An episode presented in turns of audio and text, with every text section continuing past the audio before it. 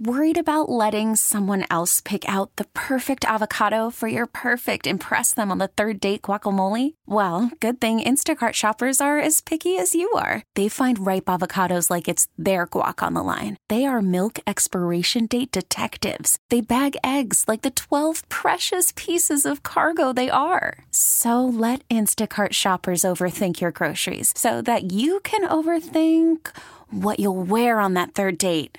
Download the Instacart app to get free delivery on your first three orders while supplies last. Minimum $10 per order, additional term supply.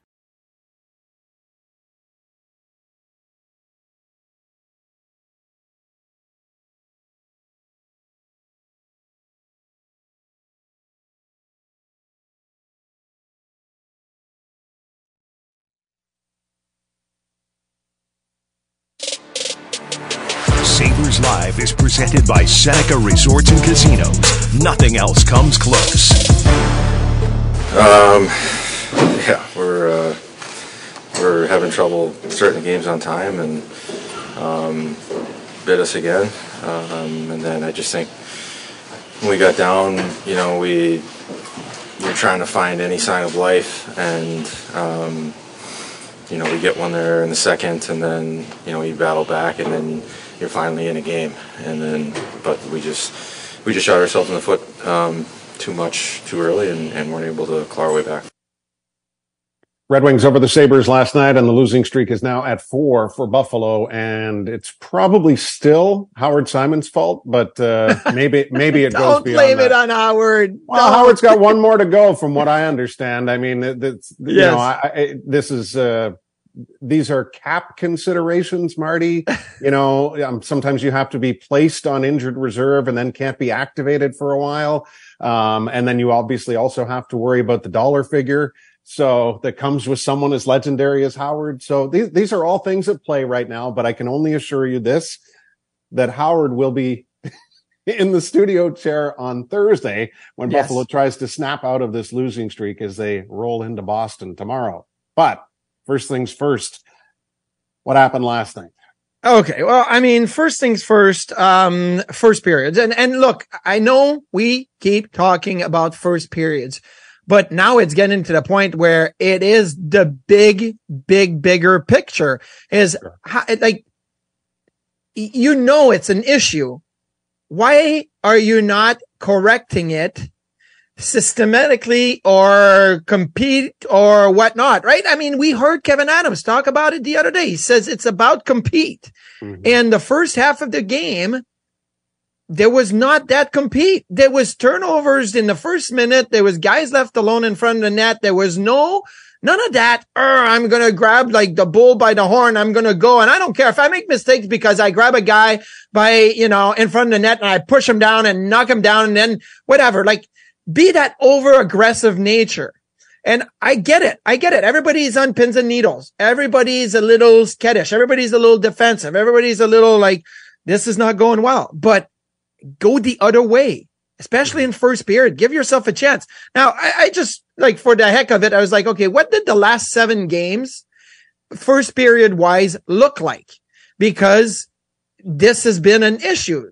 We go back to the Washington game when the Sabres scored first, but the last seven games, it, it was six of the seven games. The Sabres did not score first. And the one game they scored first was against the Rangers, but technically they did not score first.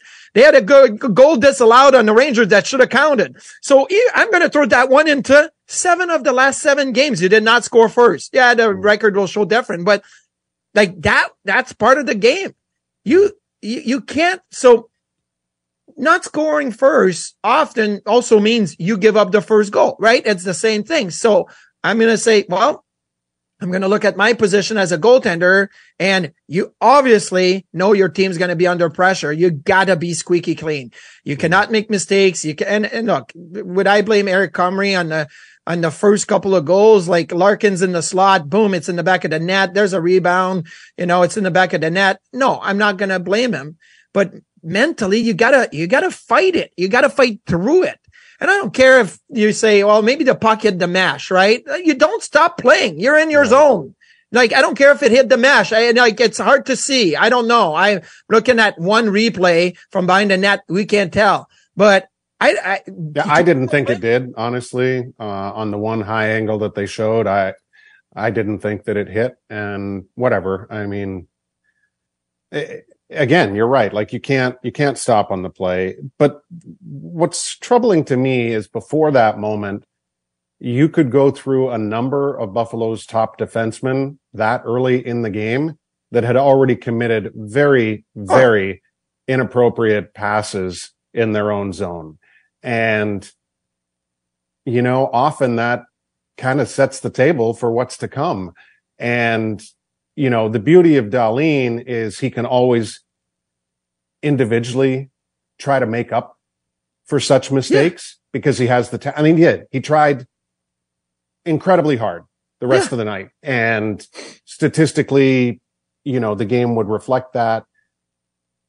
But boy, they have to they have to be sharper defensively all through the three pairs. But so you're, you know, that first goal you're talking about, okay, so they stopped playing. You had multiple players within reach of Larkin. He still gets the shot off and, and he scores. Yeah. The next one is a lost face off, which is fine because guess what? You're going to lose the draw at least 50% of the time. That's kind of yes. the nature of the game. But it ended up being an extended sequence where the Red Wings had at least three shot attempts, maybe four, and Buffalo couldn't couldn't find a rebound. And no. then it just kept working around and around and around, and eventually they scored. But again, that's that, why I bring up the compete word. I'm like, right. okay, you're down one nothing. Like, I'm going to compete 500 percent. I'm going to go out there and and compete my my my ass off because I have to. And then in the second period, when you're on the penalty kill, you know, unfortunately, Krebs had it on his stick didn't clear it down. It, it ended up being yep. in almost another 50 seconds, I think. It was 47 possession. seconds, I believe. Yes. Yeah. And, and, I wrote it down. So it's just, these are so, and I get it. The game, and then it's Rasmussen on a breakaway duffer, which oh is, gosh like, okay, come on now. Like, we know you're okay. And, and I look on the broadcast er, earlier, they said, well, Skinner tried to play the, the neutral position in the middle and he got burned by Rasmus in the middle. I'm thinking Skinner was in the right position. He's taking the far pass to the wide side away. And unfortunately, then Ryan Callahan singled it out after watching the replay. He said, well, oh, the, the right defenseman, which was Connor Clifton in that play, got completely dragged behind his partner. How, who had like, no who had no idea that he was behind him. And but why are you following no the guy on the blue exactly. line all the way to the left side? There's no like pass to. him off. It's yeah. like this is hockey 101. And then all of a sudden Rasmussen is like, from a set breakout, I'm gonna get that that breakaway. Like mm-hmm. that was so you got four goals given up. That's four, not like eh, I could see how it could be a mistake happening here and there. That's four big mistakes mm-hmm. that end up in the back of your net. So you say, Oh, we're not lucky right now. Our big mistakes end up in the back of the net. It happened in St. Louis. We were playing well, yeah. but all our big mistakes ended up in the back of the net. And it happened against Nashville. Like, you know, it's a 2-1 game. We couldn't buy a goal, but the two big mistakes ended up in the back of the net. But I mean, at some point now, like if it's the same broken record, mm-hmm. it's not the big mistakes. It's more than that. Right, which is probably more to what Kyle was talking about off the top. And so again, we're, you know, facing that same situation of physical, mental, both preparation, changes, like, mm-hmm. you know, like this is, yes, it's four games right now, but it's also 12. It's nine losses in 12, which is not a sustainable rate. Obviously, you have now, uh, I hate saying this, but you've now almost lost sight of the Red Wings they're nine points ahead with two games in hand. Yeah. Also, you, you don't want to be losing track of teams this early, but the Red Wings are in a really, really, really good place. Ottawa's got six games in hand still on the Sabres and Columbus should be tied with Buffalo, but they squandered a three nothing lead last night to the almighty Kings who now share Buffalo's record place with 10 straight road wins to start a season. Yeah, the Kings with their comeback yesterday was pretty spectacular. But again, so now we go back to say, hey, you know, um, Don talks about the realities that that it is that the Sabres are facing. Mm-hmm. I get it, right? you didn't have Thompson for the last nine games and the last nine games went a direction you didn't want to go. I get it. You don't have Tuch. You don't have Greenway. You have had, you know, uh, some, some issues defending. Some realities are setting in. The biggest reality of them all is the standings. The fact that right now right. you are 10, 14 and two after 26 games. You're going to blink and the next 15 will have gone by. Yes. And you will be at the halfway point of the ga- this season with 41 games played. And all of a sudden you're going to say, Oh my goodness, we are, we have 37 points in 41 games. We're four games under 500. That would mean the Sabres would play 500 from now until the halfway of the season. Like, mm-hmm. unless you go in and get on a run where you win, you're, you're 12 and two in the next 14, 12 and three in the next 15 to get to halfway point with a seven or eight games over 500 record. Like your reality is going to be one that's going to be pretty dark. And so it, look, you asked me what's the bigger picture, and I said that the starts are a big picture. The other big picture that I have, and yesterday was very evident, and I again against Nashville. I talked about it. How do you create offense? You got to get around the net, lows from plays from behind the goal line, cycles or whatnot. The amount of times that the Sabres revert to let's get the shot, the puck to the point and shoot it from the point. Like you look at the heat map, you go on natural stat trick and you look at the heat map, where the shot attempts are coming from. Mm-hmm. Detroit is all around the crease, all around the net, right? There's a big, big blue circle, dark blue right there around the net. Sabres have a little bit of red around the net, but they have a lot of yellow at the blue line. A lot of the shot attempts come from the blue line. I always say that's when you're, you're at, you're at the end of you're trying to create offense. You're like, well, maybe we got to just get it to the point and get a point shot and hope that we get a bounce, right? Like that's what the Sabres are at right now offensively. They are hoping to get a bounce. Last night, five on five, Duffer, Sabres had 48 shot attempts. 16 from their defense. A third of your shot attempts came from the blue line last night at five on five. Look, Dahlin is scoring from the point. He scored again on the power play yesterday. Great. Scored, uh, you know, uh, the one, the one game, uh, was it St. Louis? Yeah, St. Louis that made it 3-1. Good. Love it. But there's got to be other layers of your offense that are not just, let's get a point shot and we're going to create that way. Right. And the point shot was uh, wildly unsuccessful in the final minute by Dahlin that led to the empty net goal, which negated what, you know, it, Marty, they, they, um, were afforded a six on four for the final two minutes because of the high sticking penalty that netted yeah. Walman a $2,500 fine for his, uh, stick check up on Skinner's head. Um, jaw, face, cheek. They, they got one.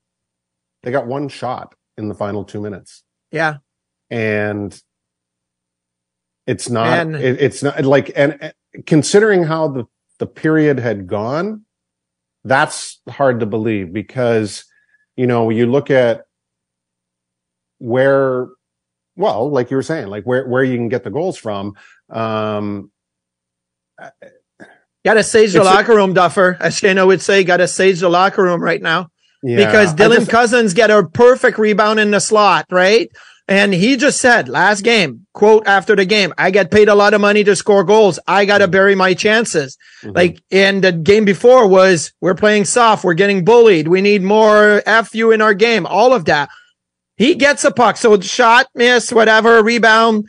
Um, Thompson shot, rebound, Skinner. Skinner is on a, a, on the goal line. He doesn't have the angle. He tries, you know, mm-hmm. maybe it's going to catch something, hits the outside of the net, gets it back to the front because he's got that shot. It gets blocked by Mo Seider. But I'm thinking, like, a confident Dylan Cozens, it's not six inches off the ice. Mm-hmm. It is bar down. It's hitting the back bar. Like, you right. know, you got to elevate. You know, you got to get that in the top of the net. So right there, eh, like Dylan had an opportunity squeezing the stick and not mm-hmm. getting that, that, that look, at least get it on net and maybe create a rebound or getting top, net, top bar down.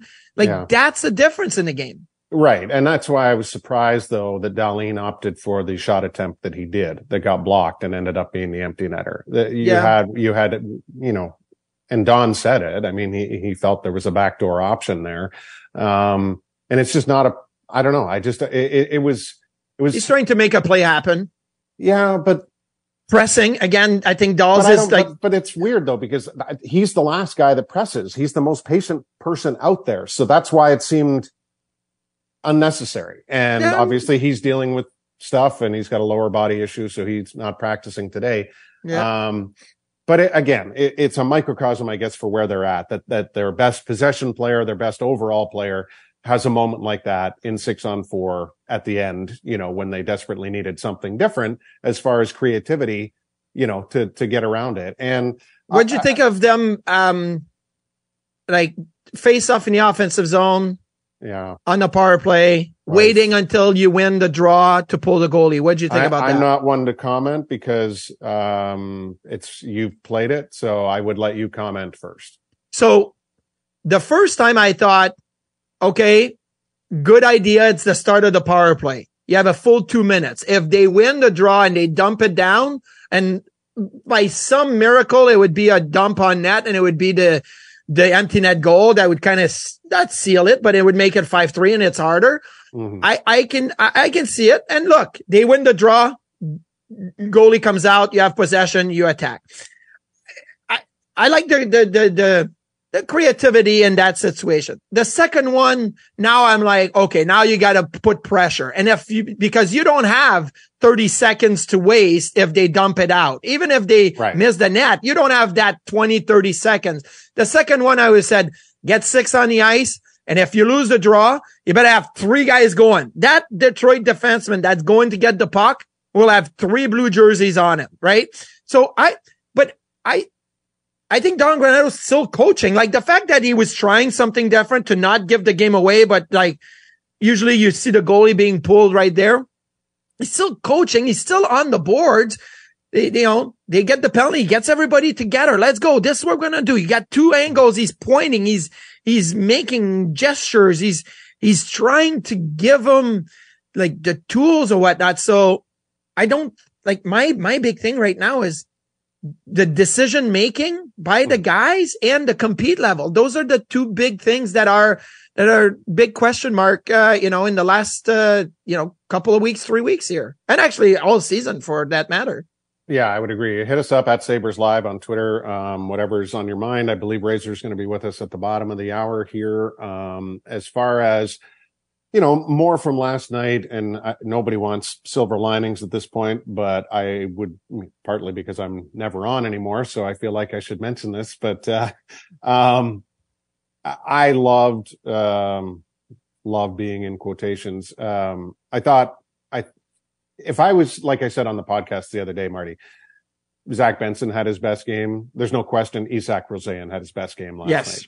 Yes. And let that be a significant learning tool for him to realize that he's got two tenths of a second more in every situation than he realizes. This is the Arttu Ruotsalainen effect from a couple of years ago when he said, Oh, I actually have more time than I think I do yes. you know, because you, you, all you ever hear is this, this, this frenetic pace, whatever, whatever. Yeah. Well, the good players get themselves in a position where they can take a breath, release the puck, pick their spot. And Rosén was close last night. He had three glorious opportunities. So, and his numbers were really good. It wasn't just those looks and then hemmed in defensively. No, no, no, no. Like No. he was, he was six high danger chances, four, one against. Like he, he, he had an ability to find open ice. And that to me is super encouraging. And Benson also did likewise, was very much in, in a proper place over the course of a game. So I asked uh, uh, Rosén yesterday, right when we had him on the show. I asked him about having more time, to difference, and he said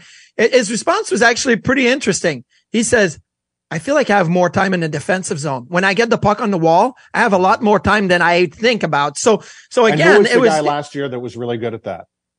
On Jack the wall. Jack Quinn. Oh remember? yes, he was when you- really good. But again, you have to you have to be skilled enough and confident enough in your own abilities to recognize that to then make the play.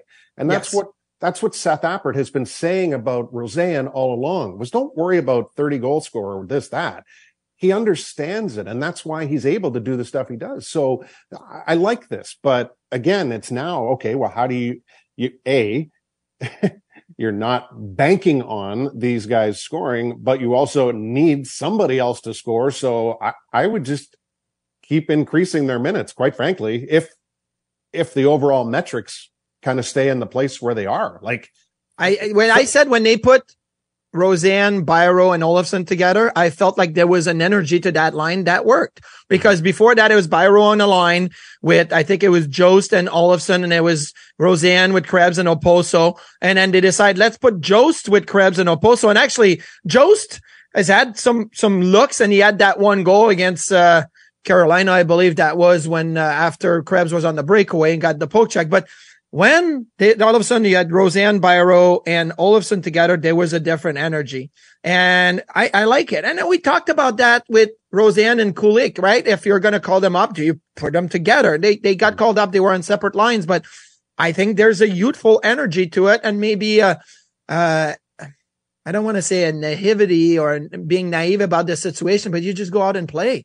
Like mm-hmm. that's what it is. You just go out and play. Oh, which by the way, Duffer, last night, I know we had the Sabres game. There was a, the Hughes Bowl, the Hughes brothers were playing, but there's also Christine Sinclair, right? The Canadian soccer women's like great that was in her last game. And I watched an interview with her about how she was when she was 16 and just joined the, the, the national team. And she said, for me, it was like playing hockey on my spare, uh, playing hockey, playing soccer on my spare time. I was in high school and I played on the national team on my spare time. And I tried to carry that with me my whole career. And that's what I think Rosén now is feeling like he, it's like, I'm playing in the NHL. That's almost like found money right now. It is because he's getting paid more, but it's almost found money because he's like, I'm playing in the NHL and I'm going to just go out and play. That's, that's different than the pressure that some other guys are feeling, I'm sure. Right. And there's immense pressure, undoubtedly, going into Boston tomorrow with Rasmus Dahlin's status unknown, dealing with a lower body injury. The team is gathering more info. Uh, Jacob Bryson, of course, practiced in his place today. I, I would dare say that, uh, regardless of Dahlin's status, it might be time to get Bryson in just to, you know, take some of the guys out in the bottom six and, and reset again. I know we've seen a little bit of that. We've seen, we've seen a lot of everything with that group because it's been seven, it's been six, it's been different sixes, it's been, you know, but I, I, I there's obviously a lot of focus and we, this was 15 minutes ago in our discussion, how all three pairs were responsible or irresponsible in some plays early in the game, which set a yeah. very poor tone, you know, and, and you can't have that. So they're still searching here. And I was mildly surprised, I guess, um, when they practiced this morning with, um, with Thompson back on the, uh, the line with Mittelstadt and Skinner, simply because I thought when they adjusted to put Peterka there, uh, later in the game last night, um, I thought it worked well, well enough. And obviously, Thompson will. Worried about letting someone else pick out the perfect avocado for your perfect impress them on the third date guacamole? Well, good thing Instacart shoppers are as picky as you are. They find ripe avocados like it's their guac on the line. They are milk expiration date detectives. They bag eggs like the 12 precious pieces of cargo they are. So let Instacart shoppers overthink your groceries so that you can overthink what you'll wear on that third date. Download the Instacart app to get free delivery on your first three orders while supplies last. Minimum $10 per order, additional term supply. Game two tomorrow in his return from injury, but they are still without talking Greenway, Girgensons, and Quinn. At yep. least Jack was, you know, in the mix today as a placeholder. More, you know, he's about a month away in best case scenario here to returning to action, but uh, I'm sure for him just to be able to take line rushes in practice is a significant step. It's a significant step, and it's always good to have that energy because Jack Quinn is going to have this uh, beginning of the season training camp type of energy every time he steps on the ice right now because everything's new, everything's positive, and it's great to see him being able to take rush, right? Line rushes mm-hmm. and be part of a full practice. So that's going to be good. He's got to be sick of doing the just skating by himself as well. So that's, that's really good. Um, you know what? We, we talked a lot about four letter words, right? Pace uh, you know, and all of that a few weeks ago.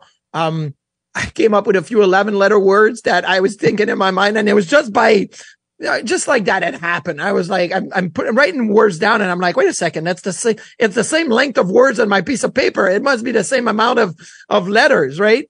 Consistency. when you talk about consistency, right now the consistency is the wrong way. You're consistently making mistakes and and all of that. Like consistency can be a positive word, can also be a negative word. And mm-hmm. so right now the consistency is not there in the the positive plays. You end up having a good 10 minutes in a period, a good third period, and there's never that consistency. That's one. And I'm sure it's frustrating. So that's another 11 letter word. It's frustrating for everybody. And the last one, because of me, it still comes down to goaltending. And sometimes you need that, that wall that's being put up. And obviously UPL is still sick. So he's the guy that has been provided that. So the Sabres have got to do with, you know, if Comrie goes tomorrow, if Levi goes tomorrow. Um, well, who would you play? I would play Levi. I would play Levi just, just because I think, you know, I think Eric has been beating himself down a lot lately. He had that game, um, you know, where he wasn't happy with his with his performance against Carolina and said it was him, it was him. And then yesterday he still had the scrambles going and the body language was tough. And so I, I would go with Levi tomorrow, um, if that was me, but I've been wrong about starting goaltenders for a year and a half now. And I wouldn't be surprised if they go the other way more than a year and a half.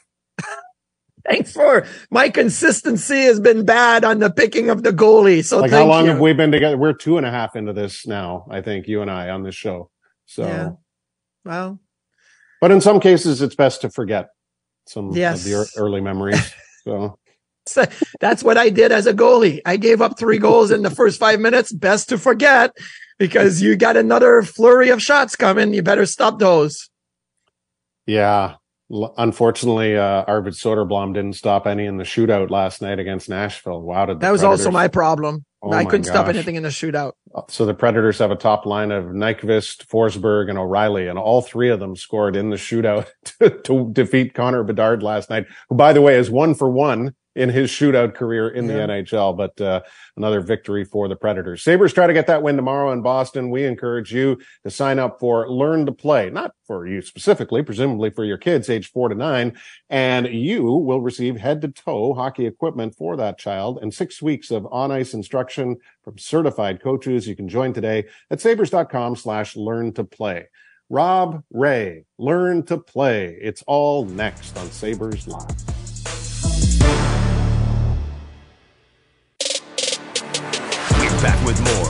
Sabres Live, presented by Seneca Resorts and Casinos. Nothing else comes close. His legacy within the game is marked by his King Clancy Award decades ago. He continues to give back to the community by not offering his face, but only his voice on this day here on Sabres Live. His name is Rob Ray as he gets set to head out of town. Hi, Razor. How are you? What were you taking some witty pills when uh, you were out there or what? That was pretty good. I I've taken a lot, as you can imagine, of just yeah. about everything. But yeah, I'm good. Nice to hear you too. yeah, great. Razor, um, I listened to you and Dan on the radio in the third period, and uh, at one point you were like, uh, you know, this is like not going well. And obviously it was not going well. It was 4-1, but it didn't look like you're like, they just need to go out and just push a little bit and push a little bit. And then it started happening. But from from where you were standing on the press box yesterday, what was the difference between when they pushed late and got a couple of goals to make it 4-3 and when they weren't and just kind of disappeared for a, a, good part of the game? Well, I think a, a good part of the game, they'd get the puck and they'd kind of maybe take a stride and start looking and standing and watching and trying to figure out, uh, you know, where to move the puck instead of, you know, we talk about playing fast. Get it and get going up the ice. And I think they had more success when they got it and bang, they just started going up the ice, started gaining the zone, and then started to figure it out when they get there. There was so many times last night where you got the puck on the half wall and they'd start moving up. There was nothing there. Go back into the zone again and try to regroup to come back up or just – you know, slowly go through the neutral zone. That's not their game. That's not their team. Their team is built around speed, and and I don't think they were utilizing it enough. And when they did, they started, you know, opening up Detroit and creating some chances. I, I don't think, uh, you know, goaltending was that great last night for them. That you know, I think if we had a little more pressure on them, you know, earlier in the game, it's it's an it's another situation where it's a totally different story. I think very similar to St. Louis. What did you think of Tage in his return?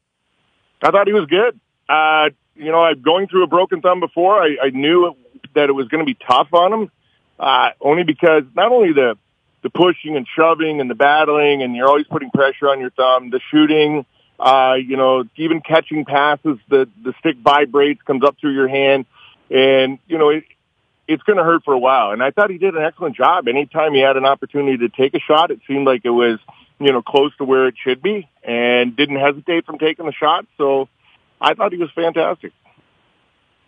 Razor, the game is different in 2023, 2024 than it was in 1993, 1994. It's 30 years ago, but um, what are some of the the lessons and the experience that you have from going through some hard times and and the conversations in the locker room and the practices that follows those those games when you you the compete is not where your coaches or your GM or your front office wants it to be at. Um, what what usually follows that in the locker room? These players only meeting, these tough practices, like from your experience, what what are we to expect now for the Sabres the next few weeks here as they try to bounce back? Well, we always talk about the player meetings, the closed door after the games, and that, and you know, they I think they have an effect at times, but it's not something that's going to work all the time. Um, I think bottom line, it's it's when you when you're starting to get into that position and, and things like this start to happen, it's you a individually as a player just just take a quick look in the mirror and and just talk to yourself and say what what is my job? What am I supposed to do? What am I here for? And maybe just worry about what you're doing and not worry about everything else that's going on. Just worry about you. And I think so many times when you just kind of dummy it down a little bit and I'll go, what am I not doing or what am I doing that uh, is not right or wrong? Then, you know, you, it starts there because it's, it's every individual in there is going to be something different. So it's kind of hard to have a mass meeting and cover everybody. Oh, we're not working hard enough. We're not ready. We're not this. We're not that. Well, it comes down to the individual. So I, I think mm-hmm. each one of them need to kind of a point the finger at themselves a little bit, but but also have that honest talk with themselves going, what, what do I got to do different? And I think that's probably, to me, what I've got out of them over the years. Short term, sometimes those those player meetings, yeah, or a coach coming in, or you know, a, a heavy skate or something to to get guys' attention. That's that stuff short term. The long term stuff is when you're honest with yourself. You know what is identical to 1993-94 is the media guide headshot for Jacques Martin now that he is back with the Ottawa Senators as an advisor to their coaching staff. That news today, Razor, did that send a chill through you given your previous uh, relationship with Jacques? Hey, I Jacques Martin, whatever, he's accomplished what he's accomplished in the game, but I I never got along with him, and I don't know if it was just got along with. I think it was more we just had different philosophies on things. You know, Jacques was a very structured guy, and he believed that structure wins championships. And you know, I think when I was there the first time, it was like I don't know if I'd been on the ice with that amount of talent all at once, like individual talent. And that first year, we are in Game Seven in the conference final against Jersey, and he didn't like anybody question anything. I just said to him one day, the day before the game, I said, Jacques, do you ever think about just letting these guys go play? Like, this is the most talented group of guys. Just saying, hey, guys, go play your game. Go play the way that got you to the NHL and gave you so much success to this point. Just go play. And he looks at him and he goes, nope, structure wins, structure wins. And I'm like, okay. So I, I just think that sometimes in, in coaches, things change over time and you have to be able to adapt with them. You have to, you know, obviously a understand the player you have and, and develop a, a scheme to play around almost each individual. So I think that's why you have the four lines because every line's going to responsibility is probably something different. Um, I, I just I don't just don't know if Jacques to the point, or maybe he is now that he can that he can uh, you know maybe understand the modern gay guy and and you know get to know the guy and understand the coaching philosophies now. He did a good job in, in Pittsburgh, right? When uh, he was an assistant with Mike Sullivan, they won a Yeah, cup but he there. wasn't So maybe calling the shots there, Marty. He wasn't calling the shots. no, I know that's what I'm saying. Like he's not calling the shots in Ottawa either. He's a he's a special Not yet. advisor, but not yet. Um, um, I don't think that they would put Jacques Martin behind the bench in Ottawa. Like I, uh, that would be taking some steps backwards. But I don't. Who knows?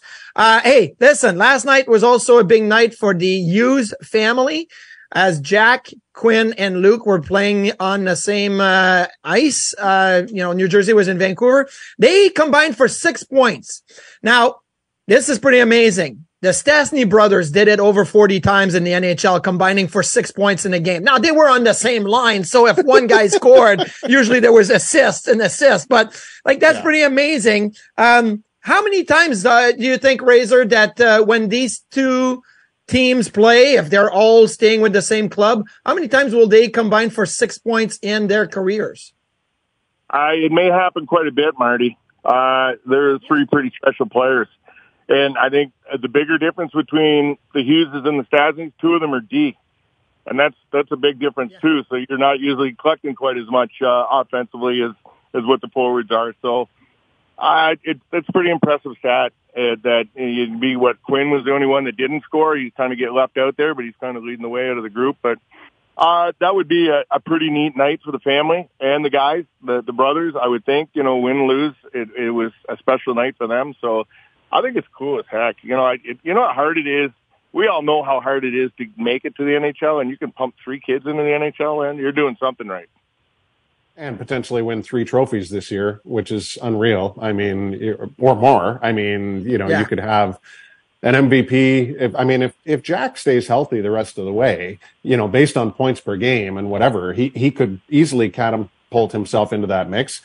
Quinn, of course, could also be in the in the Hart mix and the Norris mix, and of course, Luke is in the Calder mix. So it's pretty. It, it is pretty crazy. And and then I think the beauty for the game, Marty, is the fact that and this isn't always the case in any sporting event, but last night lived up to the hype. Yeah. It was a six five beautiful thing to watch right down to the final minute when the Devils get the road go ahead goal for the win. Like it was it was awesome. No, it is awesome. Um, Razor, do you remember when um, Keith and Wayne Primeau got in that fight? Did you guys talk about it a lot uh, beforehand or after the fact that, uh, you know, you got a couple of brothers that are dropping the gloves and going at it? Last week we had Matthew Tkachuk, Brady Tkachuk, Florida and Ottawa. There was some scrums. Everybody's going after one another. Um, that, was it talked a lot when the Primeaus got in that fight? Yeah, yeah, I know Wayne was pretty upset about it. He uh he was very very upset about it after the game that it actually happened and and what he was upset about is his his par- he he kept saying, "Hey, my parents didn't raise us to be like this to each other. They didn't raise us like this." And when it happened, it it, it really bothered him a lot. And I get it. I get it. It was, you know, that's just the way you're you're you are as a family, close knit, and you probably never thought. I don't know how you'd never fought coming up through having you know, two brothers close in age. So, but yeah, yeah, he, he had a hard time with that one. I'll tell you that, uh, you know, that night. And it wasn't because the fight. It was more because he thinks he, I thought he thinks he disappointed his parents because they got in the fight. So, and then, uh, Keith on the other side, I, by the listening to it, I don't think it really bothered him. He thought it was because he was a little older, a little more mature at that time that it was, it was more of a, a joke to him. Yeah. Um, Razor, you're off to Boston. What do you want to see from the Sabres at the drop of the puck tomorrow against the Bees? They got to be ready, Dupper. If they're not ready here tomorrow against this team in this building, it, it's going to be, it can be or could be a very long night. And you know, I, I it goes back to the individuals getting yourself ready to go. Like I always say, coach can lay out any game plan he wants, tell the guys prepare them in any given way. The second these guys step on the ice, it's their show. So they have to make sure individually they're ready to go here because this could turn into another long night if they're not. Thank you, Razor. Safe travels. We'll talk soon. All right, guys, take care. There is Rob Ray, and it is um, it, it's a daunting challenge, Marty. I mean, my goodness, like we we we Yeah. know what the recent results have been after last year's New Year's Eve win over the Boston Bruins. Um, the last three have been very lopsided in the Bruins' favor head to head here. And- so And the I Sabres mean, just beat the Rangers last week. And look, it can happen. And that's the frustrating part is like you can beat a good team and then all of a sudden you can kind of have that that momentum in a way kind of just like, you know put on the handbrake and like completely stop here and that's the the the thing you may need that game against boston to to hope to jumpstart something moving forward you got the Canadiens on saturday like mm-hmm. the montreal canadiens and um, the red hot coyotes on monday and the coyotes like, on monday. You're right. Like it look these are not easy games. I'm, I'm not saying boston is the hardest of the, uh, hardest of the three but like you can jumpstart something nice over the next three games, or it could definitely slide away from you very, very quickly. I had to laugh um, during the broadcast last night on ESPN. Um, Buccigross mentioned three teams that have really captured his attention with their play this year, it, which included Arizona in the three. And then Callahan immediately followed up by saying, "Yeah, and how about the Yotes?" and uh, so I was thinking about how you and I don't hear each other. And hey, how I wish hey. Buccigross had come back and said, yeah, and Arizona too. that happened not only then, but that happened in the intermission or in the post game when Kevin Weeks said something about the Yotes being like seven and one or something, last eight or something to that effect. And then the host goes, and the Yotes are seven and one in their last eight. Like right after, I was like, man, that happens all the time. Like I'm not the only one that does this. Thank God. it is definitely a thing uh, between us and uh, between many. Apparently, we'll wrap up Sabres live with a lot more. So stick around here on WGR Sports Radio 550 and MSG. Of Sabres Live Presented by Seneca Resorts and Casinos. Nothing else comes close. Like Tage Thompson, I'm trying to get my timing back here. I hope it's been reasonable on the show, Marty. Um, Great. Oh, there's that use of that word again. Oh, yeah. Unnecessary. But um, you haven't sucked, so it's been great. I did go back and watch the end of the podcast just to see whether that actually made any sense. And good job by you imitating uh, Jerry Seinfeld. So, um, bring a little more of that to the show. I'm sure okay, Howard, I'll, I'll watch a bunch of them. Yes. I'm sure Howard will appreciate that tomorrow. And, uh, yeah. Okay. So does Howard get a win tomorrow in his swan song as host of well, yeah, yeah I would, I would, I would hope so. Uh, you know, for, for a couple of things, just to have something good to talk about for the team to get back into winning ways and, um, look, because it's Boston too. There's a little internal rivalry, maybe not within the locker room, but for the fan bases and don't like the Boston Bruins, don't like Brad Marchand. So yeah, I really hope that they, uh, the, the first 10 minutes, like that's all I want to see. Effort, compete, like just go out hard in the first 10 minutes. So you mentioned Levi would be your choice. Mm-hmm. What do you think is going to happen tomorrow? Well, I mean, if I didn't believe in my own choice, I would be in trouble. I think, I think it's going to be Levi. Look, he got to play a couple of games with Rochester over the weekend, so it's not like he hasn't played in two weeks. Mm. I think that you could probably build some energy uh, with Levi getting the call. Hey, listen, let's get a game. That doesn't mean that when UPL is healthy and back from sickness that Levi wouldn't go back to Rochester. Probably he would go back to Rochester, C- continue to play. But let's see if this like helped maybe his confidence. Play a couple games in Rochester, play well, come in, play a game, and then see if you can build a little confidence. Because at some point, he'll probably go back to Rochester and have to continue developing that way. Yeah, I mean, it's um, well, the Amerks obviously have uh, uh more than enough in the way of goaltending to yeah, get through do. on Friday night in their home game uh, against Charlotte, but uh, it's I would say increasingly likely that Levi's not going to be the starter there on Friday based on how things are with the Sabres. There's schedule. no need. Like if he's if UPL is still sick, let's him doesn't make the trip to Boston because there's really no need for that. Uh, focus on Saturday night, maybe Montreal. There's no need for Levi to back up or play Thursday night and then rush to Rochester. Right? It's a, the long game here. Let's not rush anything. Right. Um, well, speaking of the long game, which will become the short game very quickly because the NHL is uh, abandoning its long-standing draft plan. Let's get yep. into fill in the blank, and we will do so with a question tailored exactly to you, Marty. Blank best summarizes the NHL's draft plans in Vegas. expensive best summarizes the NHL. and I think Gary Bettman uh, addressed that. He said it's going to be very costly. You go to the sphere. It's not just for like, Hey, let's do you a favor. We're going to rent it out. Oh, it's a lot of money, but maybe the last in-person draft for all the teams want to go out with a bang. And then after that, it will be decentralized, kind of like the NFL and the NBA. So, um, I don't like the idea because I like having everybody on the draft floor and seeing it, but I can see as a, as a scout, as an organization that you want to have some really good conversation and not everybody listen to them like five feet away at the next like lunch table, like in high school cafeteria. I can't stop laughing about it though, because the whole idea of decentralization would be to reduce costs. So in the final Yeah, ever yeah, draft, exactly. you're going to spend 10 years of budgets at draft time. And like, when are you going to recoup this? I just, anyway, it's, It'll cost a lot of money to attend. That's probably where they're getting the money. that's, yeah, well, good luck to them, yes. as they say.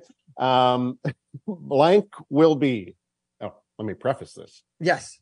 Taylor Swift is the 2023 Time Person of the Year. Yeah. I couldn't be happier, quite frankly, and I couldn't agree more. But blank will be Time's 2024 Person of the Year. There's only one answer to that. It's Travis Kelce. If he stays with Taylor Swift until next year, he will win the award because he would have done probably the longest relationship with the 2023 Times Person of the Year. So Travis Kelce, I think he's got the the the best odds to win the 2024 Person of the Year. Shohei Ohtani will take the field next for the blank. Uh, the Blue Jays. I want it so bad. I, I want him to be a Blue Jays. You're going to be head to toe in Jay's gear if that happens. We'll see you tomorrow on Sabres Live.